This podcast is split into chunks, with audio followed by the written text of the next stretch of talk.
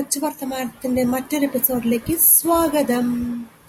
This is Jeni കൊച്ചു വർത്തമാന കൊച്ചു വർത്തമാനത്തിൽ നിങ്ങളോടൊപ്പം. അപ്പോൾ ഇന്നത്തെ ന്യൂസ് എന്ന് പറയുന്നത് ഒന്ന് മറ്റേ കേരള സ്റ്റോറി എന്ന് പറഞ്ഞൊരു സിനിമ ഇറങ്ങി ഇറങ്ങിയില്ലേ? ഞാൻ പറഞ്ഞു അത് വർഗീയത പ്രോത്സാഹിപ്പിക്കുകയാണെന്ന് മുഖ്യമന്ത്രി പറഞ്ഞെന്ന്.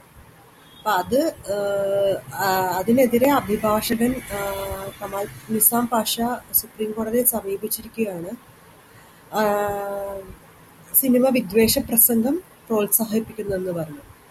അപ്പൊ സുപ്രീം കോടതി അത് അടിയന്തരമായി അതിൽ ഇടപെടാൻ വിസമ്മതിച്ച് വിസമ്മതിച്ചിരിക്കുകയാണ്. പിന്നെ നമ്മുടെ വന്ദേ ഭാരത് ട്രെയിനിനെതിരെ നേരെ കല്ലേറുണ്ടായി. എന്താ അല്ലേ അതിന്റെ ചില്ലിന് കേടുപാട് വന്നു. ഒരു പുതിയ നല്ല സാധനം ഇറക്കിയ അപ്പ നമ്മുടെ നാട്ടിൽ എന്തെങ്കിലുമൊക്കെ ഒപ്പിക്കും.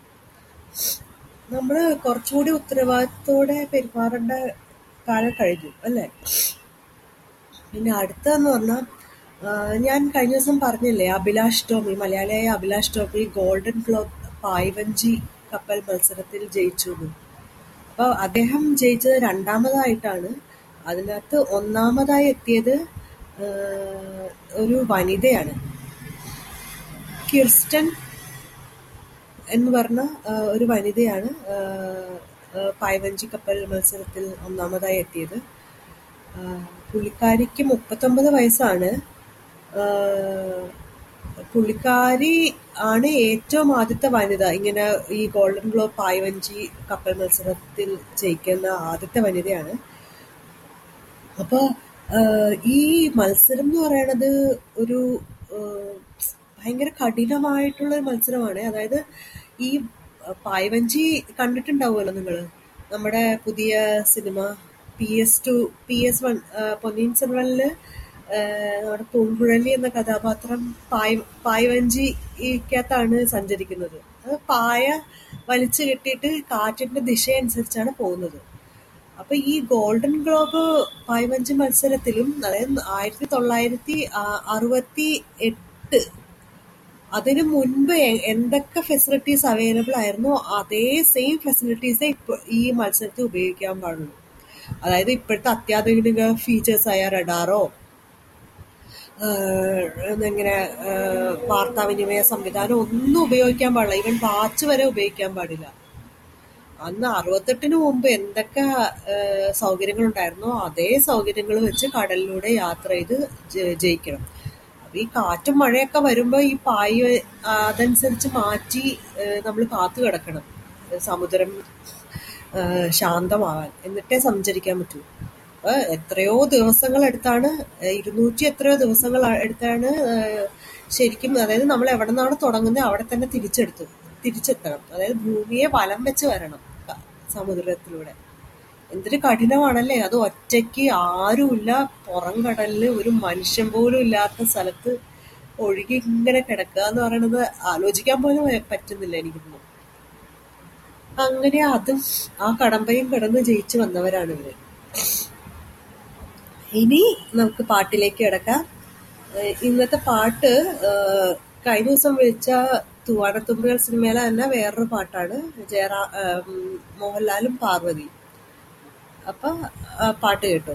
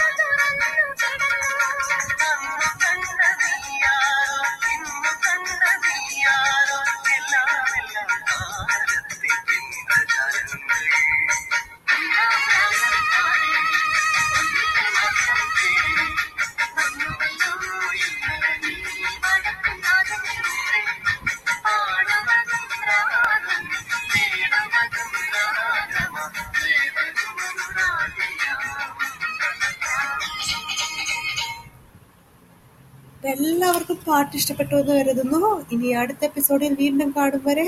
വണക്കം. Jeni signing off by